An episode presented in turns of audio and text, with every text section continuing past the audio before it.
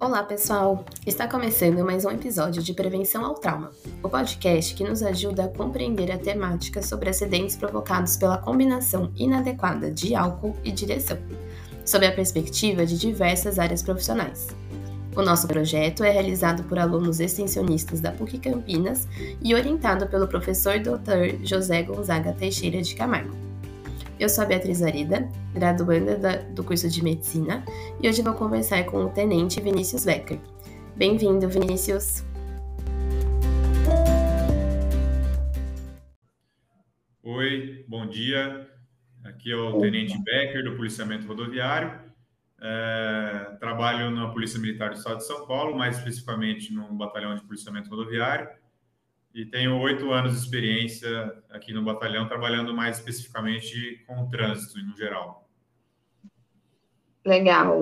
Muito obrigada aí pela sua disponibilidade em conversar com a gente. Eu que agradeço. E durante o desenvolvimento desse projeto, a nossa equipe recebeu diversos relatos de pessoas que de alguma forma foram impactadas por traumas envolvendo álcool e direção. Um desses relatos será apresentado agora como contexto para discutirmos sobre isso.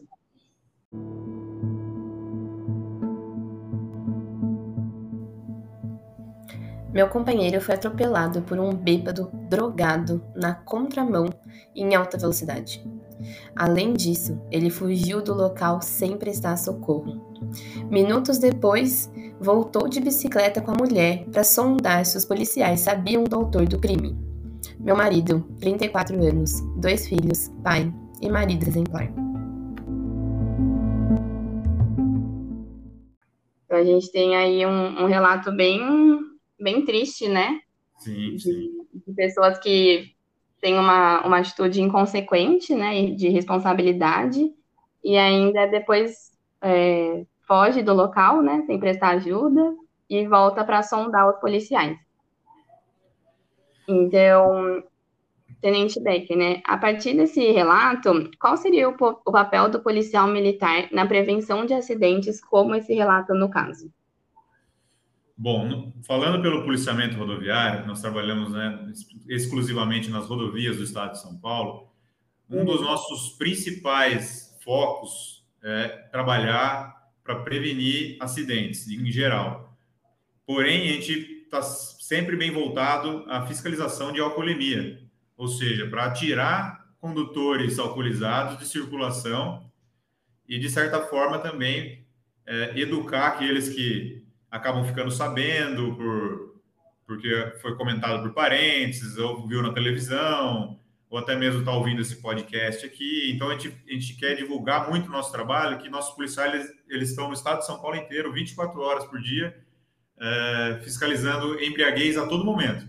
É, toda, toda abordagem que o policial rodoviário ele faz, ele é, convida o condutor do veículo a fazer o teste do etilômetro, seja de dia, seja de noite. Uhum. E, por incrível que pareça, é, flagramos condutores é, sob, com influência de álcool em, nos mais diversos horários do dia, não só de fim de semana, não só de, de madrugada até mesmo de manhã, às vezes, que é incrível, né? A gente constata caminhoneiros que ingeriram bebida alcoólica ou coisa do tipo. Então, nós trabalhamos pesado em cima da, da fiscalização de alcoolemia, tá? Uhum. E falando desse caso em específico, né? Que o condutor foge do local do, do crime, ele já está cometendo, um, além de estar tá cometendo crime de dirigir embriagado ou até mesmo drogado, ele também comete um crime de deixar de prestar socorro para a vítima, né? Então, uhum. é, ele está cometendo dois crimes, né? Aí eu posso até citar um, um caso que aconteceu esses dias, uhum. é, se for oportuno nesse momento, ou se, se for melhor deixar para depois, não tem problema. Pode, pode falar agora, não tem problema não. É, eu imagino que seja legal ilustrar, né? Então, esses dias aqui na, na SP332 em Valinhos, uma cidade uhum. próxima de Campinas, é, teve uma colisão frontal entre um carro e uma moto. Uhum. E tudo indica que o, quem conduzia o carro fez uma ultrapassagem em local proibido. Né? Uhum. E acabou vitimando fatalmente o condutor da motocicleta. O condutor do veículo ele deixou o local a pé, foi embora.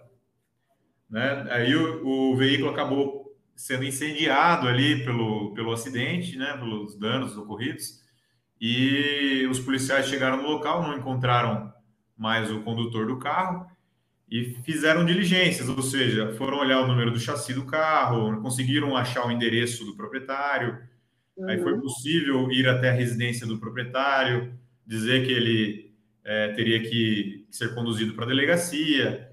E nesse caso específico, né, o condutor recusou fazer o teste do bafômetro, ou seja, provavelmente porque havia ingerido bebida alcoólica anteriormente, né? É difícil alguém recusar sem ter feito, sem ter ingerido alguma coisa. Então, uhum. ele foi conduzido para a delegacia e acabou sendo preso, né, em flagrante. Aí, no caso, são dois crimes, né? A, tanto a embriaguez quanto a questão do, da omissão de socorro ali no, no, local do acidente. Então, é um caso que, que eu posso ilustrar aí que aconteceu nessa semana, né? E, e é bem parecido aí com o caso relatado.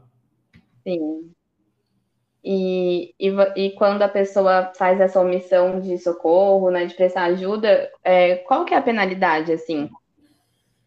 Olha, é, falar de, de, pena mesmo, é, quantos anos aí, eu não vou saber informar, teria que dar uma pesquisada aqui, porque tá. daí é, vai ter o julgamento, né, na, na, na, parte judicial aí, que, que vai ser estabelecido qual vai ser a pena dele, né? Se vai responder preso, se vai responder em liberdade, isso aí tudo depende do, do juiz, promotor do caso, que vão analisar. Uhum. Entendi, entendi. E também, Tenente, o senhor falou sobre é, que em diversos momentos do dia vocês acabam pegando pessoas que estão dirigindo alcoolizadas, né? Sim. É, o senhor sabe me falar, assim, mais ou menos em porcentagem, o quanto que é? O quanto que vocês pegam essas pessoas, flagram ela, né, nesse momento? É que falar em dados estatísticos agora, eu teria que fazer uma pesquisa mais aprofundada, né? Eu, eu não, não vim preparado para fornecer dados estatísticos, uhum. mas é, eu posso afirmar com certeza que todos os dias né, do, do ano é, nós, nós flagramos pelo menos uma pessoa aqui no nosso, no nosso batalhão aqui, né, na nossa área de atuação, que é Campinas e região. É fora os outros locais do estado de São Paulo, né? Eu posso afirmar que aqui onde eu trabalho, é, pelo menos uma pessoa todo dia é pega com influência de álcool aí na direção de veículo, né? E nos fins de semana, às vezes chega a ser mais de 50, assim, sabe? Um número absurdo. Nossa, então... e a então gente. Sim, e a gente não tem nem ideia desses números, né? Não, eles são, são absurdos, né? É, a gente trabalha em cima disso aí, mas a gente vê que falta muita conscientização das pessoas, né? Falta educação também.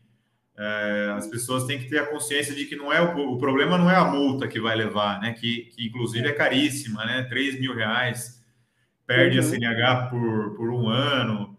É, o problema é arriscar a sua própria vida, da sua família, a de outras pessoas, pedestres, né? Que estão utilizando as rodovias. Então, a pessoa tem que ter consciência de que é, a vida, que é o nosso bem mais importante, está em jogo ali, né? Então, isso seria o ideal que todo mundo pensasse antes de, de conduzir qualquer veículo. É verdade, com certeza. E além dessa experiência que o senhor relatou agora para a gente, você já passou por outra parecida? Ah, é muito comum. Nós, nós atendemos acidentes aqui é, diariamente é, diversos, né? Então, nós temos exemplos do, dos mais variados, assim, né? Essa noite nós tivemos tombamento de, de caminhão que interditou a rodovia, aí exige uma aproximação diferenciada para saber se não é produto perigoso, se pode causar algum risco.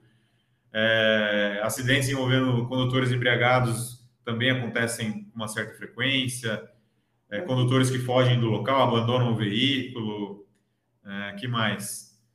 É, bom, temos os mais diversos tipos, né, de fatalidades, o que acontece na rodovia.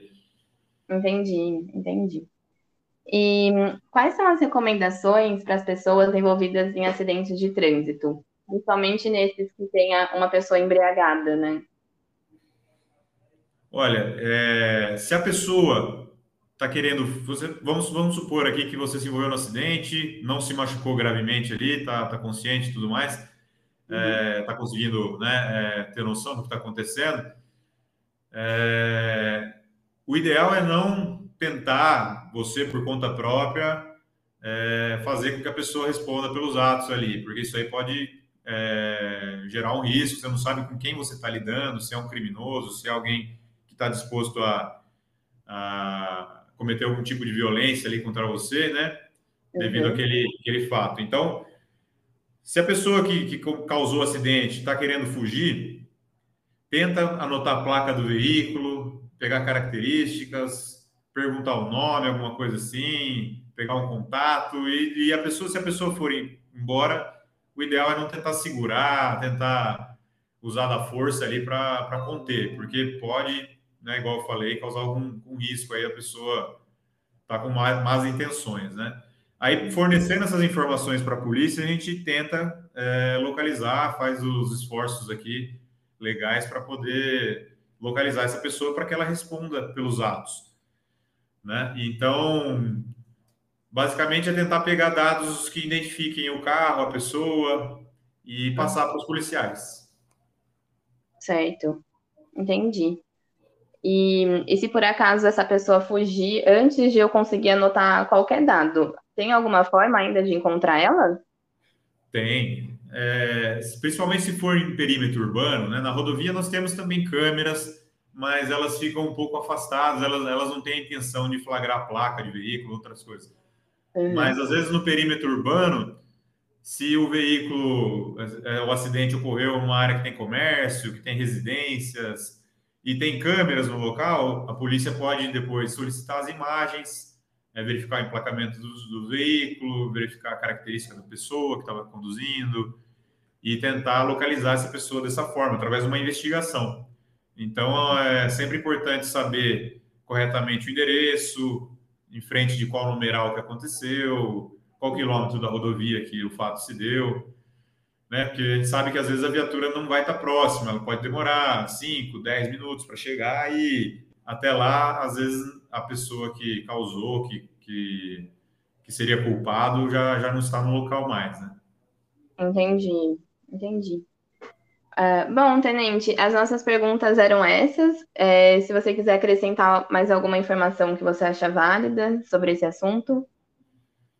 Olha, o que eu posso passar de válido é um recado para todos os motoristas, é, sempre procurar seguir as leis de trânsito, é, os limites de velocidade, tanto na cidade quanto nas, nas, rodovias, eles são muito importantes de serem seguidos, né? Não, igual eu falei, não é para você não, não ser multado é para você não, não, correr o risco né, de, de, lesionar a si próprio, a sua família, seus é, colegas, aí os, os, outros usuários da rodovia e, da, e das ruas aí. Então, não fazer uso de bebida alcoólica, não usar o telefone celular, que hoje em dia a gente, é uma infração que a gente está constatando muito aqui na rodovia. É, uhum. A gente passa de viatura do lado dos veículos e as pessoas estão com a cabeça baixa, olhando para o celular, é, falando ao telefone, mandando áudio, vendo vídeo, é, é, incrível, né? Então, isso aí traz um risco muito grande, tira a atenção do motorista e hum. fica aqui a recomendação para nunca tomar essas atitudes. Sempre que precisar, procura um local seguro para o veículo, atende o telefone, faz a ligação, depois volta à condução normal para não correr nenhum risco, tá bom? Tá ótimo, tá certo. Muito válidas mesmo essa essa recomendação, porque celular também é outra coisa que o pessoal mais usa, né? Sim, está é, se tornando muito comum agora. Sim. Muito obrigada, viu, é, Tenente Becker, pela sua disponibilidade, por tudo que o senhor falou aqui. Foi super, é, agregou bastante para o nosso podcast. Eu que agradeço e estou à disposição para qualquer esclarecimento e mais informações se for necessário. Muito obrigado, doutora, e todos os ouvintes. Muito obrigada.